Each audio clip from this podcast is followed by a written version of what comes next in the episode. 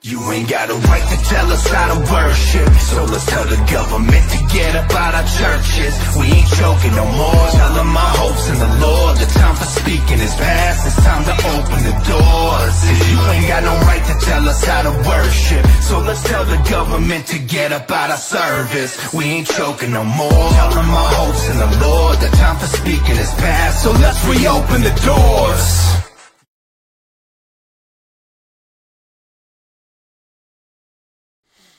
That is right. It is the one-year anniversary of why that song was written.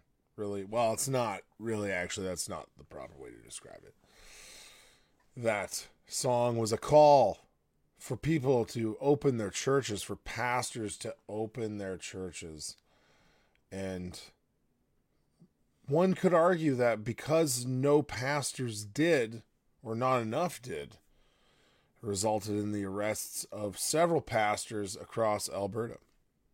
So guys, if you could do me a favor, if you could like and share this video right now while it's live, that would be helpful. Also, you could go follow me on Rumble. It's the same name. You could go follow me on YouTube. It's the same name. You could follow me on Instagram at Bro Here's the Thing and Twitter at Devastated forty-eight. I'm broadcasting this live to Twitter right now as well. Guys, I don't talk about the coffee very much, but I still have a discount code with Resistance Coffee. If you use te- if you use code Davis at checkout, you will will receive ten percent off your first order. So make sure it counts. Make sure you order a lot with your first order. Get yourself a Defund C B C shirt. I don't know. They've got a new brand, a blend called Fringe Minority. Josh, stop it. Okay, we've got Josh in the comments already, already trying to irritate me, and it's working. Oh, he'll have to do better through text because he's not speaking well right now. It's an inside joke. So guys, one year anniversary of Grace Life Church having a cage put around it. Um, there is lots to cover. One year anniversary of this guy. Where'd the photo go? What's going on here? Oh, like this. There we go. Josh says, wow, that was cold. You know, I'll even put that comment up. Yeah, it was. It was. Why don't you go hang out with your new friend, Dallas Jenkins? Oh, hi, Phoebe. Phoebe says hi. We'll post that. Hello, Phoebe. How are you? Um... So, one year anniversary of the church being locked up.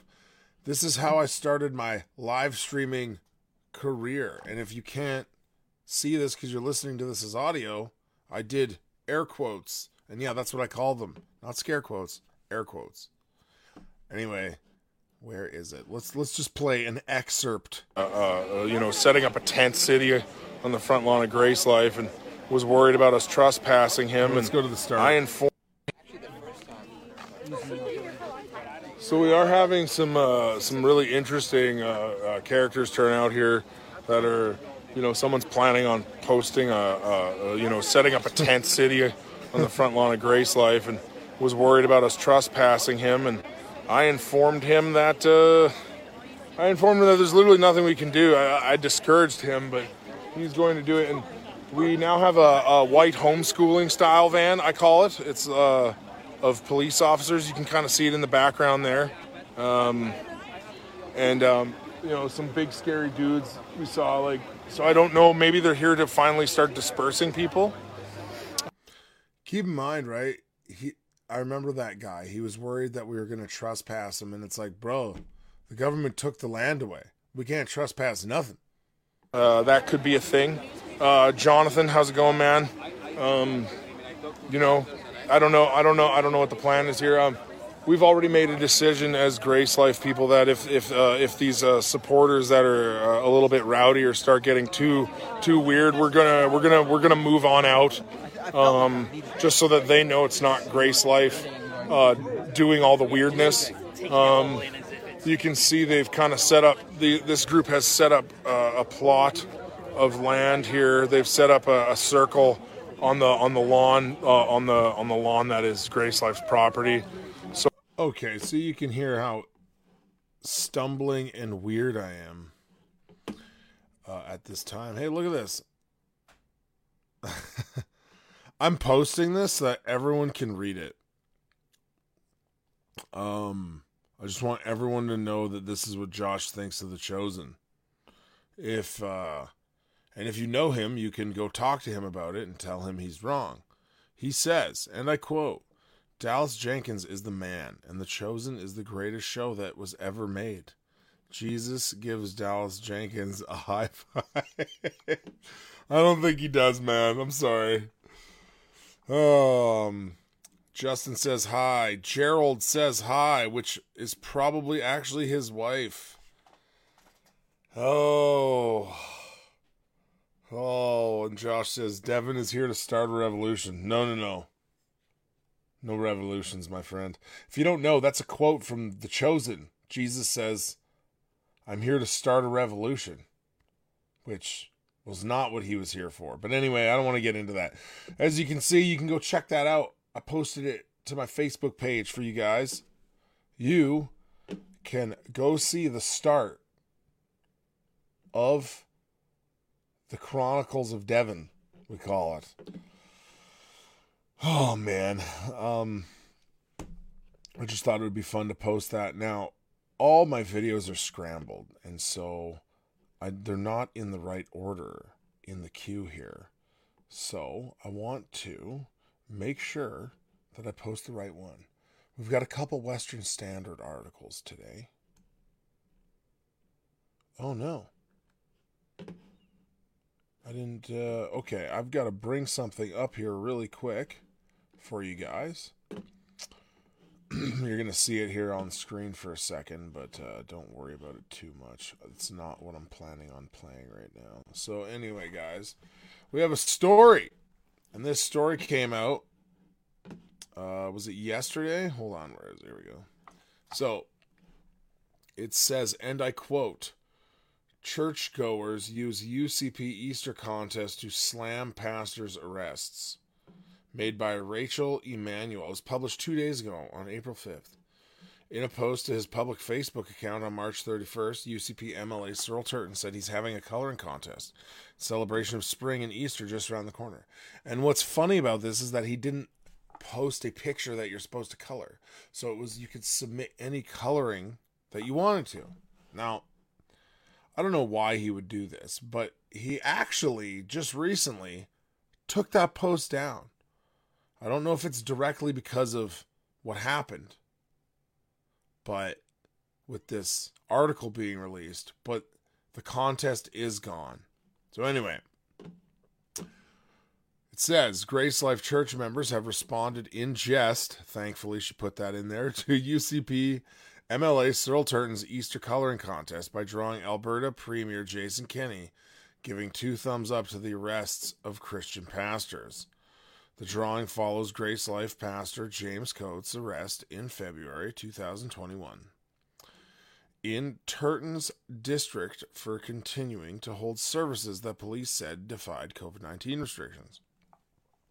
Coates was one of the three Alberta pastors arrested for defying COVID nineteen rules in pursuit of religious liberties, such as holding unhindered worship services.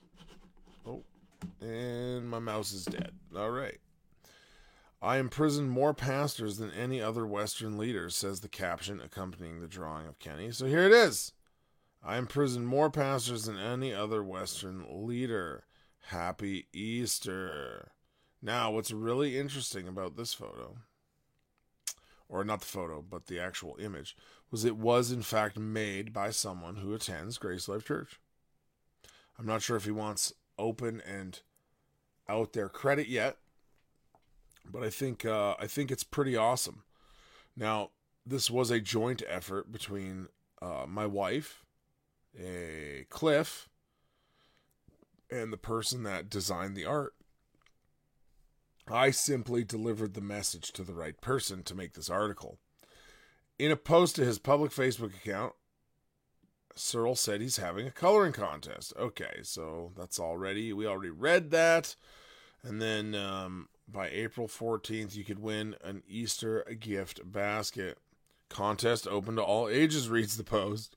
For Christians, Easter is a time to remember and reflect on the death and resurrection of Jesus Christ. On February fourteenth, twenty twenty-one, the Royal Canadian Mounted Police and Alberta Health Services visited Grace Life Church in Parkland County, located west of Edmonton. They determined that the church was defying COVID nineteen restrictions, which required places of worship to operate at fifteen percent capacity and with masks and physical distancing. Two days later, Coates turned himself in to authorities and was charged with two counts of contravening the Public Health Act and one criminal charge. Coates was to be released on the conditions that he follow public health orders, but he said he could not do so in good conscience. As such, he remained in custody for thirty-five days. I thought it was thirty-nine, but thirty-five, she, she probably just looked it up. Also, you have the arrest of Artur Pawlowski in May after he failed to abide by public health orders during a Saturday church when congregants didn't wear masks or physically distance themselves. And of course, in June, Tim Stevens, pastor of Fairview Baptist Church in southeast Calgary, was arrested for failing to comply with a court order to stop holding church services in violation of Alberta's pandemic gathering rules.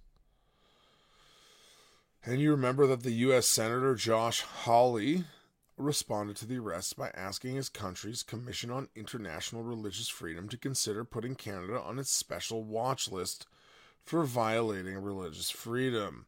He compared the arrest to something that would occur in China, which has detained more than a million minority Muslims in so-called re-education camps. Rachel Emanuel is the Edmonton Bureau Chief for the Western Standard. Wow, that's a cool job title, Rachel. Anyway, so pretty awesome article. I like it. Hopefully it doesn't ruffle too many feathers.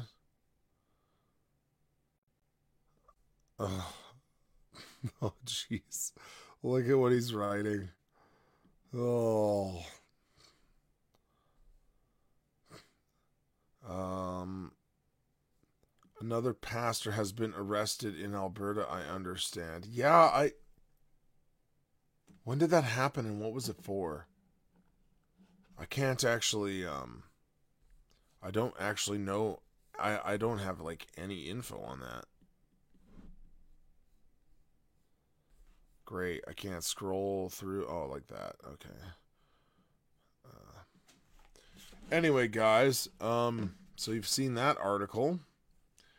Uh, we trolled Cyril Turton, and apparently he canceled this contest. I don't know if he actually did or not. It's, I mean, it's it's brutal that he would allow people sending him offensive pictures, not even offensive, just mocking pictures, that he would cancel it because of that. I don't know if that's why he canceled it. Uh, who knows? I mean, I think it is, but I don't know. Yeah, Phoebe, if you post the um the link to the article in the chat, that would be helpful. Um, okay. We've got a lot we could be looking at, but now, sticking in the vein of Jason Kenney and arresting pastors, we've got this video posted and sent to me, and it is titled, Jason Kenney Lies to Pastor's Face. And uh, we're gonna we're gonna give this a listen now. Okay, another question right here. Good afternoon, we're Premier and uh, my friend Dan. Um, as a as a pastor in Peace River right now, um, there is concern about what has been going on, and I know we don't want to go back, but I, I need to ask a question about pastors uh, in jail. I'm just my question would be, uh, Um, what is your plan going forward about the justice system and how to make it just? I... Um, I'm not really sure what happened. Uh, it sounds like he almost got a little flustered and like lost his train of thought because he starts focusing on uh, this justice thing and reforming justice. And it just kind of sounds like he maybe nerves or something, but it wasn't like a greatly worded question. That's no criticism of him. Um, I just, I, uh, but I understand the main point that he was making. Can we make the justice system just? For most people, I believe, in this room, we believe that that is unjust, what has happened. Um, it might be hard to change that, but can you change it, and can you make it more just, I guess is my question, because of uh, what has happened. Thank you. Thank you, and thank you for, for your service to the church. So, I just want to... What's the church? Anyway, this is me nitpicking statements. Say, first of all, that we have ten thousand clergy in Alberta, according to Statistics Canada. Uh, and as far as I'm aware, ten thousand clergy did not have any trouble with the law in the last two years. I'm aware of three uh, out of the ten thousand that did. So that would be like zero point zero zero zero. So one, let's talk about this. Only three. Come on, man. You know. You know there was more than three. There were there were tiny churches all throughout the countryside that didn't follow the restrictions. And you're going to paint this false picture that it was three pastors. Now, this isn't the lie, though, that... uh. that the uh, creator of this video is talking about. Um, I mean, I guess technically, I don't know, but the bigger lie is coming right away. So he's going to paint this false picture of these pastors and key in on one whom it might be true of. Something percent. Um, so I, I don't think we should see this as a as a general uh, issue. The fact, the vast fact is well over ninety-nine percent of the places of faith and worship managed to get through the past two years their own way. I think most of them making an effort to keep their congregants and their community safe. Uh, in the case, I'm aware of three cases where individuals, for their reasons, it's for them to explain, decided that they wanted to become a very public, attract a lot of attention to, to total noncompliance with any aspect of any public health measures. And one more recently uh, has been... So, th- the three pastors, all three of them, all three of them decided they were going to make it really public. That's what, that's, that's, that's the narrative he wants to put forward. Don't, don't let him lie.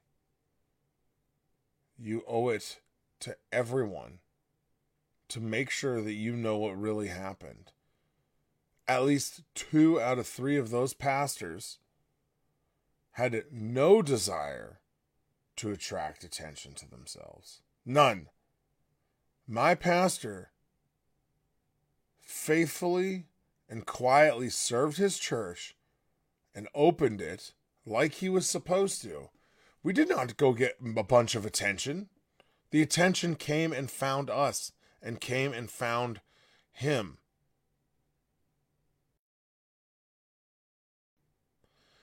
Um, so he is painting a false narrative. Now, you could very much argue that as things have progressed, we have seen that Artur Pawlowski seems to sensationalize things and seems to, uh, be looking for that attention. And I'm not even, I'm not even impugning the man's motives. My point is, is he... is uh, is not just pastoring a church anymore. The other two men are just faithfully returning to their work every week and doing what they're supposed to be, quietly pastoring. That's it. And so this this video is a lie. That's what's happening here. He's he's he's he wants to and and notice who he keys in on, right? Notice who he describes. He describes the one who you could easily agree that he is looking for attention. Now, and I'm not saying that. Um but uh I'm not saying that for sure, but he would be the one that you could accuse of that, I think, the easiest. um and so um sorry, I, with the mouse it's getting hard it's hard to uh, navigate the chat. So you've got Josh in the comments uh, heckling me again, and I know what he wants. I know he wants me to react to things. James Coates does not love The Chosen. I'm imagining that if he watched one episode of it, he would say, "Why are you wasting your time watching that trash?" That's my guess. He probably doesn't even know about The Chosen, though, right now. Now, oh, but look, Rochelle posted an, uh, uh, Rochelle posted some info for us. Thank you, Rochelle. About the pastor that was recently arrested. I'm going to have to look this stuff up. Pastor Derek Reamer was arrested for talking into a microphone on Stephen Avenue, where he sets up to feed the homeless every week. Calgary police apologized because the court injunction stating he should be arrested for using amplification devices only applies to parks, and Derek wasn't in a park. Oh, they already apologized, though? Well, that's interesting. Okay, I'm going to have to do a little more research for that and look it up. Um, Annalee says, wow, one year? That's been a long year. So much has happened. Bless you guys. Praying for the whole church in Canada for wisdom. Thank you, Annalee. I appreciate it. Anyway, let's keep listening to... to our faithful leader, Jason Kenney. Charged with incitement involving... Talking about Artur right now, just being re- recently arrested again. Uh, connected to a group, four of whom are now facing charges um, for conspiracy to commit murder. These are serious charges. I'm not saying that individual is, but he was speaking to people uh, allegedly, allegedly in language that con- consisted of incitement. So that is uh, a difficult matter. On all of these things, I am, uh, you know, when you ask about the justice system, it is the justice system. It is, we have an impartial uh, system of justice where elected officials cannot, must not, will not interfere in the decisions that are made by judges. Um, if, if I were to pick up the phone and call a judge and say, I disagree with your decision, you should give so-and-so bail, you should drop charges against someone, you should not issue this injunction, you should repeal that injunction, then that be, that's no longer a democracy characterized by the rule of law, but that is a kind of dictatorship where a politician is instructing an independent court. Right, so what does Jason Kenney do here? I mean, obviously this guy isn't saying, um, could you... persuade judges to um, be better. That's not what he's saying. He's he's basically talking about the passing and invoking of unjust laws, arbitrary ones, and using it to punish people who do not deserve to be punished in the way that they were punished. That's what the man is talking about. He's not talking about whatever Jason Kenney's going off on about calling judges and telling them to have to rule differently on things. The point is, is that you pass stupid laws and your judges helped enforce them. That's the problem. Oh. But how to apply the law. So you're asking me, I, there's no easy answer to your question. We have an independent judiciary, uh, and that is a, what an essential principle of our system. I find all of this incredibly regrettable, given that Alberta was the only province in Canada uh, that did not have uh, extended closures of places of worship as a matter of public health policy. Shutting down churches to fifteen people, which is just staff to run a live stream, is shutting down the church. It is. You're a liar. This is you closing the church. You can talk about how the church wasn't closed, But if you limit it to any number so that people have to be barred from it, that is closed in my book. But down to fifteen people, that's closed by any standard. Stop saying that you were open and that you were less repressive than other governments in Canada. You weren't. You were the first one to see pastors be arrested. Stop. Stop, liar. Stop. There were constraints. I know they were difficult. But, um, but the reality is, where I go across the province, generally pastors and, and, and clergy come up to me to express gratitude for uh, Alberta having been the only province not to have done that uh, as a matter of... Yeah, I'm sure a lot of them wear robes and are female. I bet you that's a lot of the clergy that did that. Although, if you read my pastor's new book, apparently someone did email him saying that we should uh, want to submit to the govern government more cheerfully. I do not who know who emailed him that, but uh, obviously there was disagreement with that statement. Policy. So I find it really sad, very regrettable. I cannot speak to the decisions that those three out of ten thousand individuals made. And frankly, I'm, I'm offside if I even comment on, on the wisdom of, the, of what the judges have decided to do in those instances. I will just say this. Yeah, Josh says, even if he was less repressive, why is that a good thing? It's still repressive. Exactly. Oh, well, we didn't, uh, we didn't lash you, uh, fifty times. We only lashed you thirty, right? So that's better than fifty, right? Yeah, I guess. All these people, this is how they think, man, because they look down, da- he looks down on you, right? He uh, he is the ultimate authority, whether he talks like that or not. He clearly th- seems, I can't know for sure, but he seems to think it. That no one in our society, no nobody, who, no, no politician, no pastor, is uh, exempt from the principles of the rule of law. So, no one is exempt from the principles of the rule of law.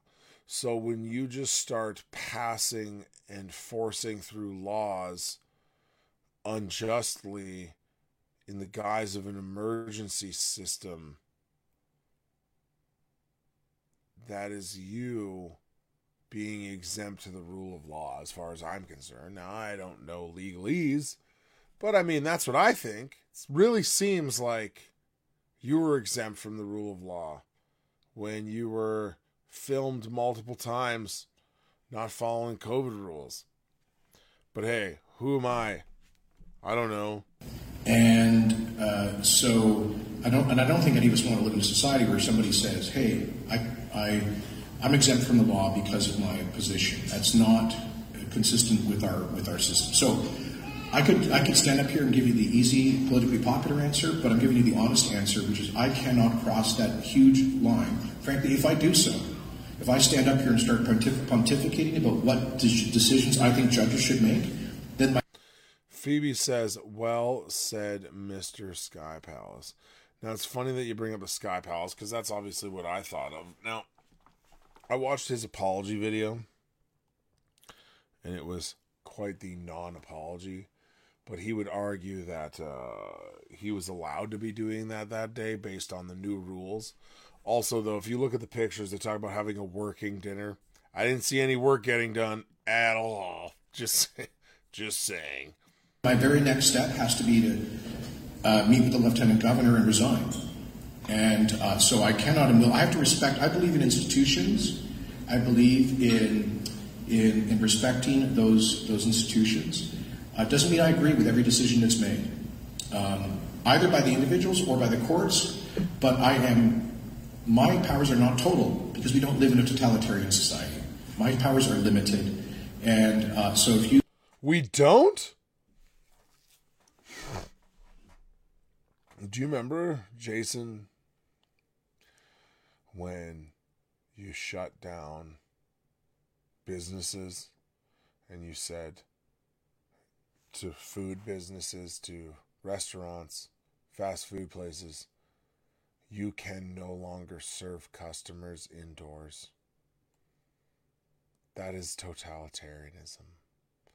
The fact that you can say to a private business who they can serve and then say that this isn't totalitarianism is ridiculous. And anyone who's thinking at all can see how preposterous that is.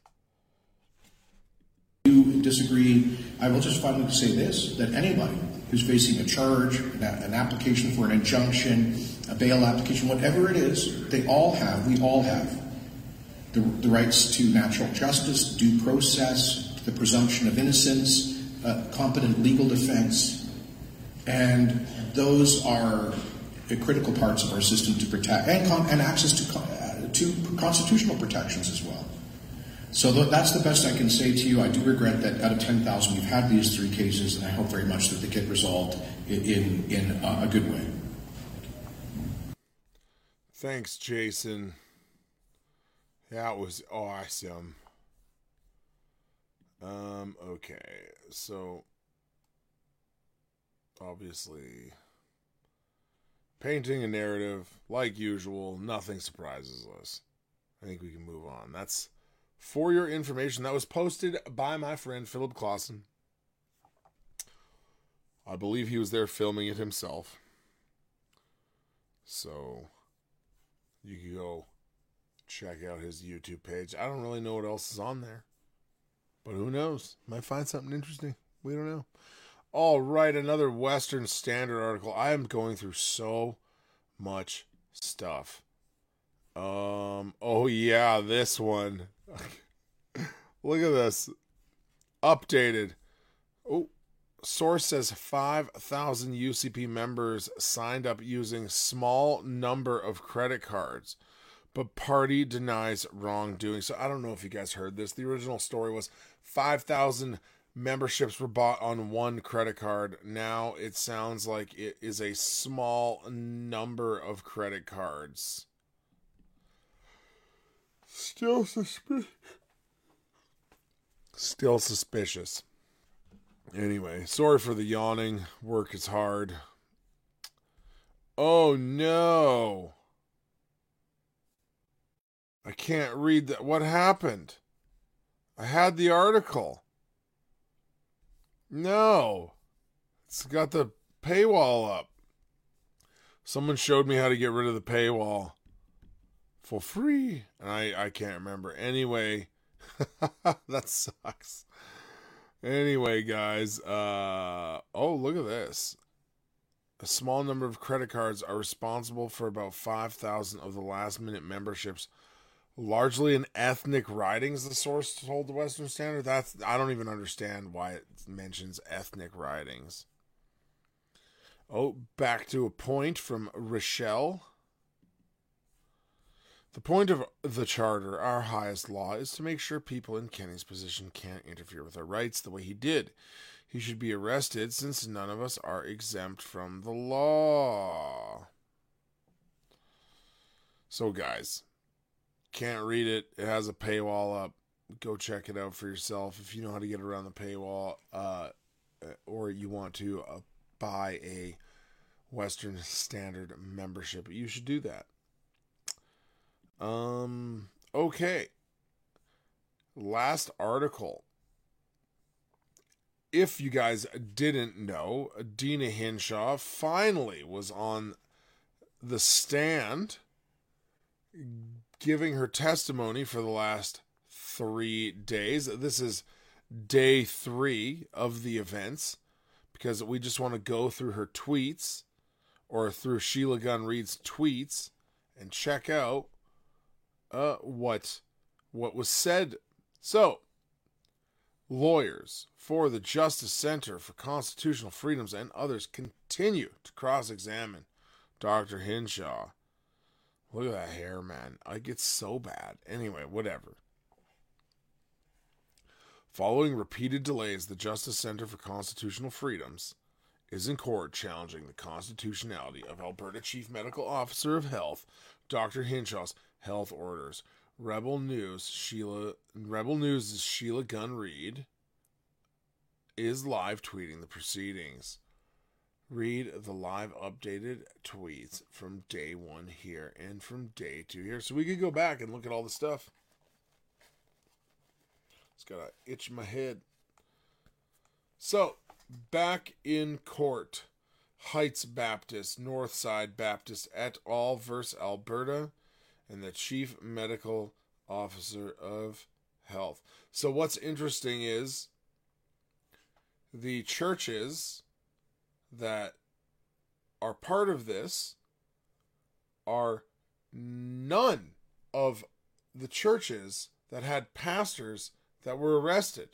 So here's two more churches that brings the number past three. It's right there. It's right there. Obviously, these pastors didn't agree with the restrictions either, did they? The pastor of Heights Baptist and Northside Baptist. Anyway, I'll keep reading. The lawsuit led by lawyers from J C C F Canada and Jeffrey Rath calls into question. Yawning! Calls into question the constitutionality of C M O H Deena Hinshaw's lockdown orders. They're currently going through evidentiary evidentiary formalities right now. Leighton Gray for the J C C F is back to cross-examining Hinshaw. He plans to examine her on her press conferences. Transcripts of her many pressers were admitted into evidence. Gray, what did you mean when you cautioned people against spreading rumor and inaccurate speculation in early March twenty twenty? Hinshaw, we wanted to make sure that if people saw something on social media, they were checking to see if it had been verified. Mm. On March twelfth, twenty twenty, you said Alberta was taking aggressive new public health measures. There were just nineteen diagnosed cases. Hinshaw told Cabinet then to kill gatherings of two hundred fifty or more and advised against travel. She told returning travelers to self-ice, self-isolate upon arrival. That last part was in brackets, so I think that that's commentary from, from Sheila. This flies in the face of Hinshaw's earlier testimony that her edicts were sparse and sparing and balanced. Yeah, good call. Yeah, if you go look it up, um, Deena said that her uh, edicts were sparse and sparing and balanced, which they were not. Gray, when you mentioned the new normal in your March fourteenth, twenty twenty press conference, did that include restrictions on freedoms? Hinshaw, when necessary, the expectation was always that people would follow the law. Yeah, we did follow the law, not these stupid things that you made up. March seventeenth, Gray says, March seventeenth, you say the measures are putting strain on people, not the virus. The measures. Hinshaw, yes. Gray, March eighteenth, you said, please trust these measures, as painful as they are, are necessary to prevent the spread. You called the measures painful. Yes. Gray, March twenty-first, you said COVID nineteen does not discriminate. You'd agree that it That is, you would agree that is not true. It does discriminate. More deadly to elderly and those with com- co- comorbidities, according to the government's own data.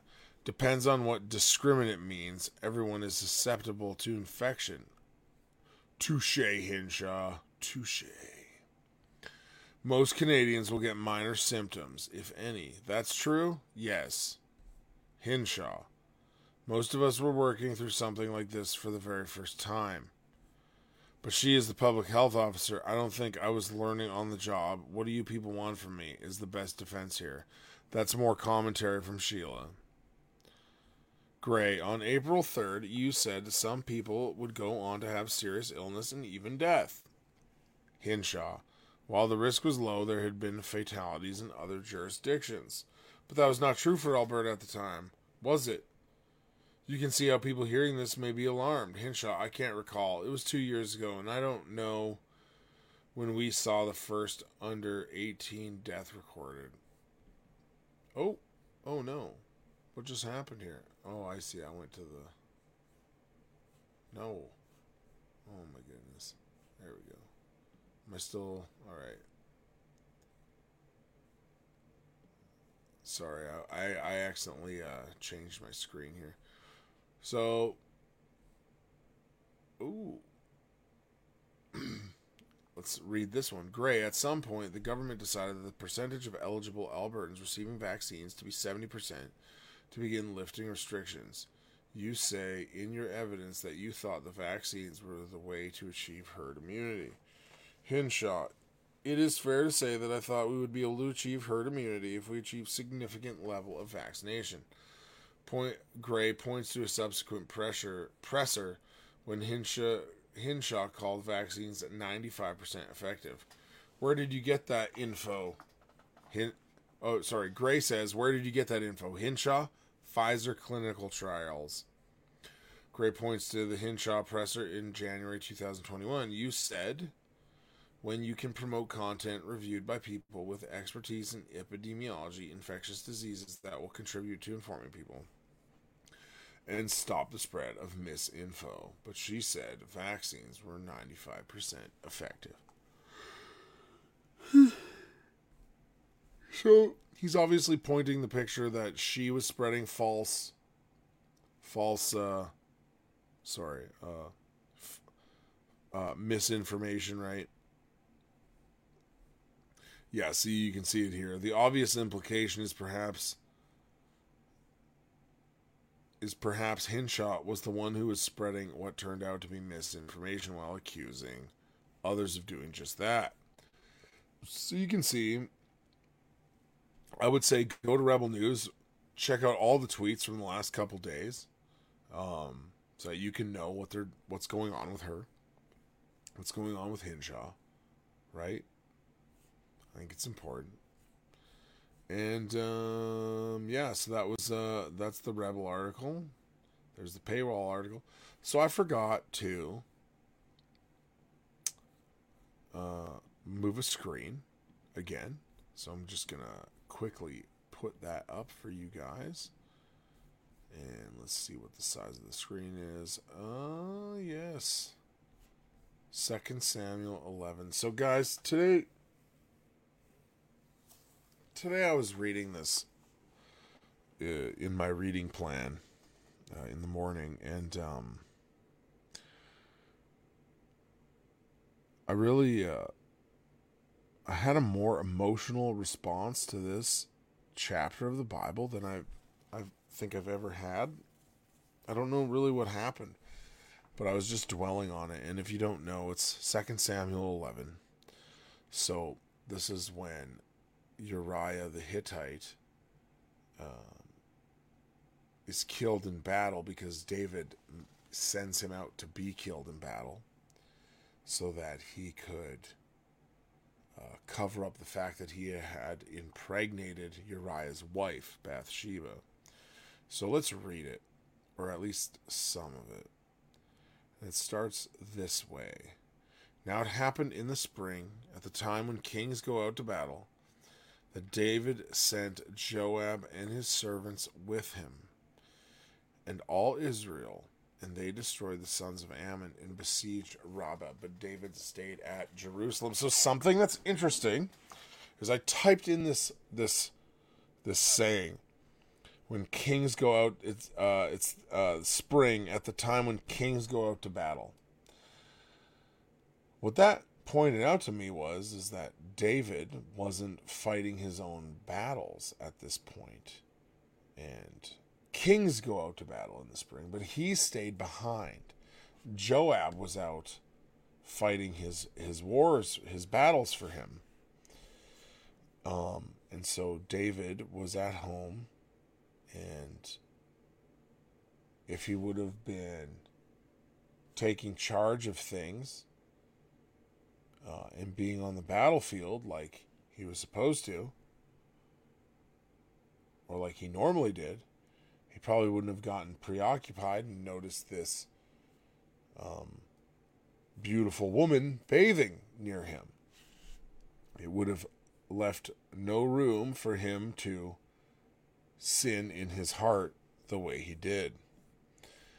Um, and as we move on,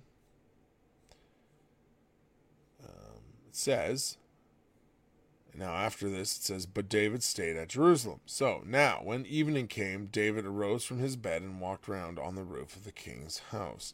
From the roof he saw a woman bathing, and the woman was very beautiful in appearance.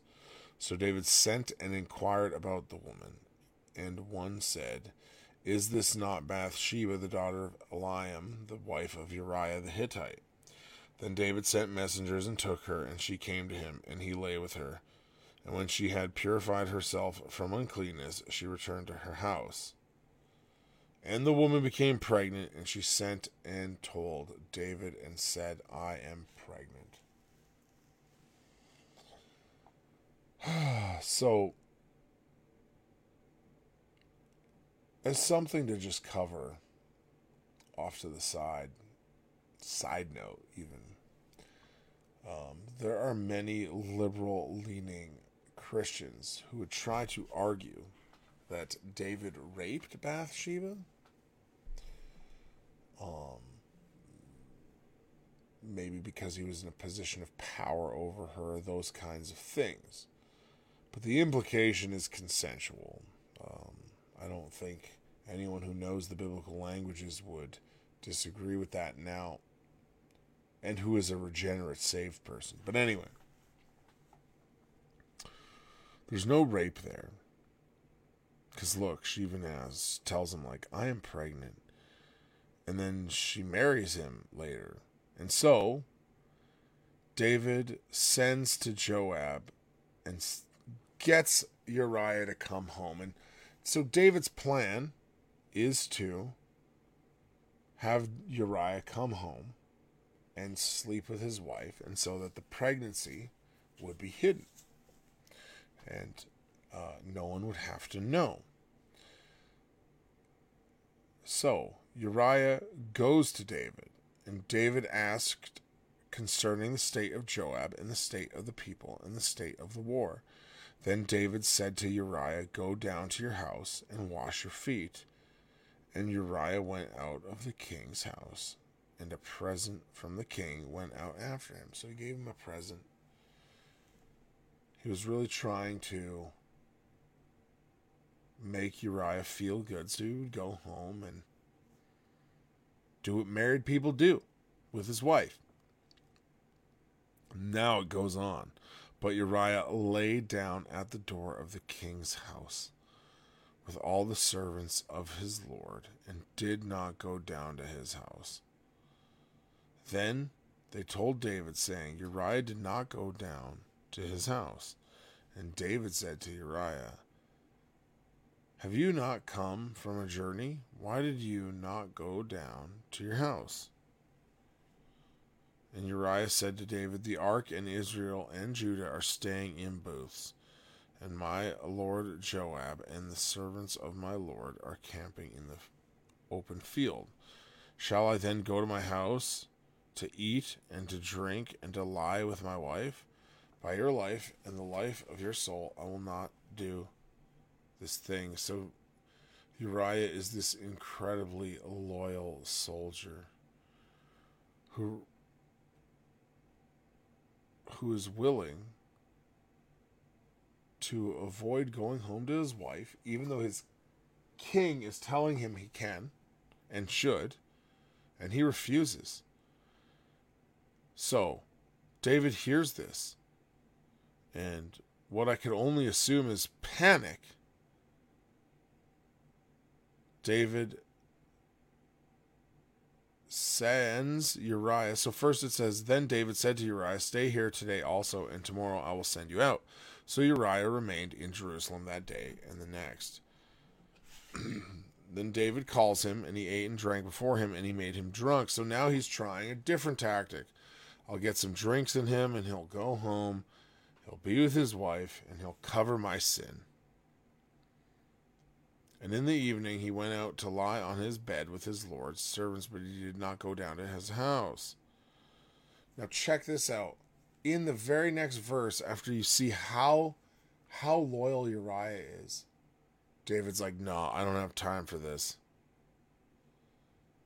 I need to deal with this. David writes a letter to Joab. And where did it go? Yes, verse fourteen.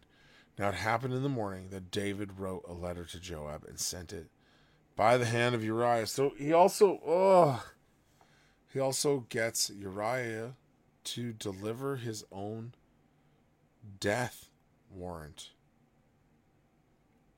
And David had written in the letter saying, place Uriah in the front line of the fiercest battle and withdraw from him, so that he may be struck down and idle and die.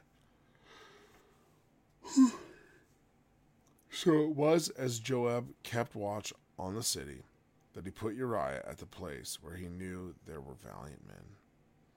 And the men of the city went out and fought against Joab, and some of the people among David's servants fell, and Uriah the Hittite also died. So he's also put with these valiant men, and that some of their lives are sacrificed just so David can hide his sin.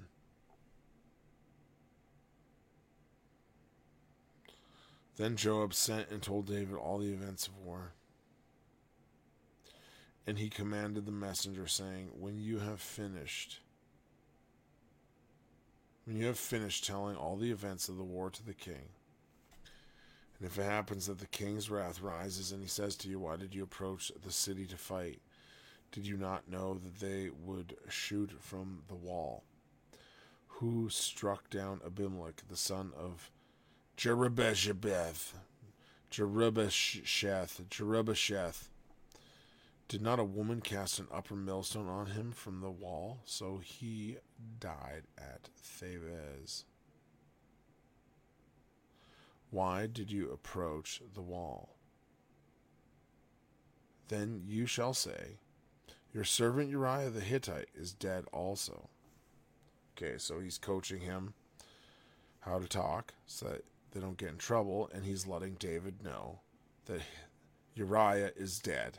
That was the battle that they used to kill Uriah. So the messenger, we should call him, went and came and told David all that Joab had sent him to tell. And the messengers said to David, The men prevailed against us and came out against us in the field, but we pressed them as far as the entrance of the gate. And so, as you know, there's a lot more going on. I would recommend reading fourteen with this as well. Or, sorry. Yeah, sorry, twelve. I'd recommend you read twelve with this as well. Because in twelve, Yahweh sends Nathan. And Nathan posts... Nathan posts this... Um, this... This image posts. Sorry, I'm falling asleep. Can you tell? Nathan presents this story, this um, parable almost.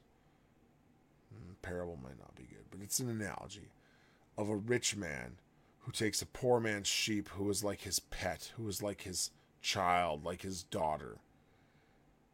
Takes that lamb and uses it for a dinner party instead of one of his many sheeps. The rich man does that to the poor man. And David is outraged. And then Nathan turns to him and says, You are that man. David is sick. David finds out that God is going to take his child away from him. And so he collapses on the ground and mourns. But I just thought about what it would be like to be Uriah and his wife and and to be loyal. And that is your own downfall. Being loyal to his king was his downfall. Uriah is a sounds like a really great dude, you know? He won't even go home. He's like, I'm not, I'm not going home and enjoying comforts while all this stuff is happening in Israel. And yet all David can do is cover his sin. Now, we know that there's forgiveness. God grants forgiveness, and he granted forgiveness to David, so much so that David was called a man after his own heart. And so David, being a true believer, could still commit horrendous sin, and he did. And he repented of it. He mourned the loss of his child as the child was dying, and he woke up, and he was completely refreshed, it seems. So anyway, or sorry, not woke up, got up after mourning his son, washed his face and ate and felt refreshed, because once he knew he lost his son, he uh, he changed, right? Because he petitioned God. And so, and so I just, I felt like this was something to go through, because you can present the gospel from it, because you see how how evil David was. And this is even when he's a follower of God. We know that believers can still commit great evil. And when we do it in front of the world, it, it, it is a grievous hypocrisy, but we're all guilty of it. But that being said, believers need to believe the gospel and keep believing it, right? We need to be forgiven of our sin. And we need to think about the fact that we are forgiven.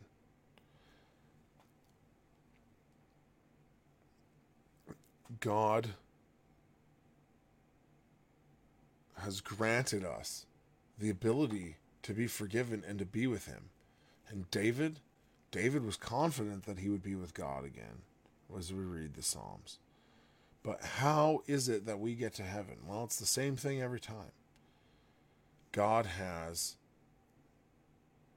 said that you were born dead in your sins and trespasses.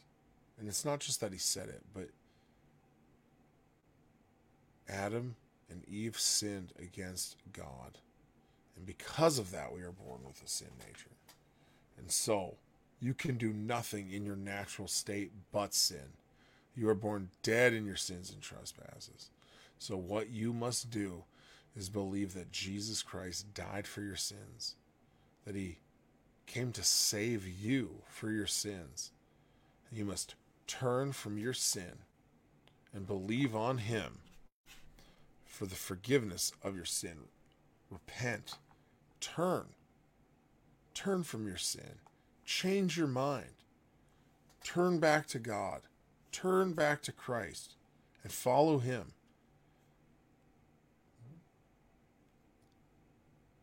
And be saved. And you, once you are saved, you will desire to be obedient to him. See, there's two options. You can either be a slave to your sin for the rest of your life, or you can be a slave to Christ. That is as far as your free will goes. Now choose this day who you will serve, Jesus or anything that's not him. Anything that's not him is idolatry. So I would choose the God who can save, the God who pays for sins, the God who forgives us of all our sins and is still just to do it, because he has put that punishment on someone else who came along and said, I will pay that sin. I will pay for that sin.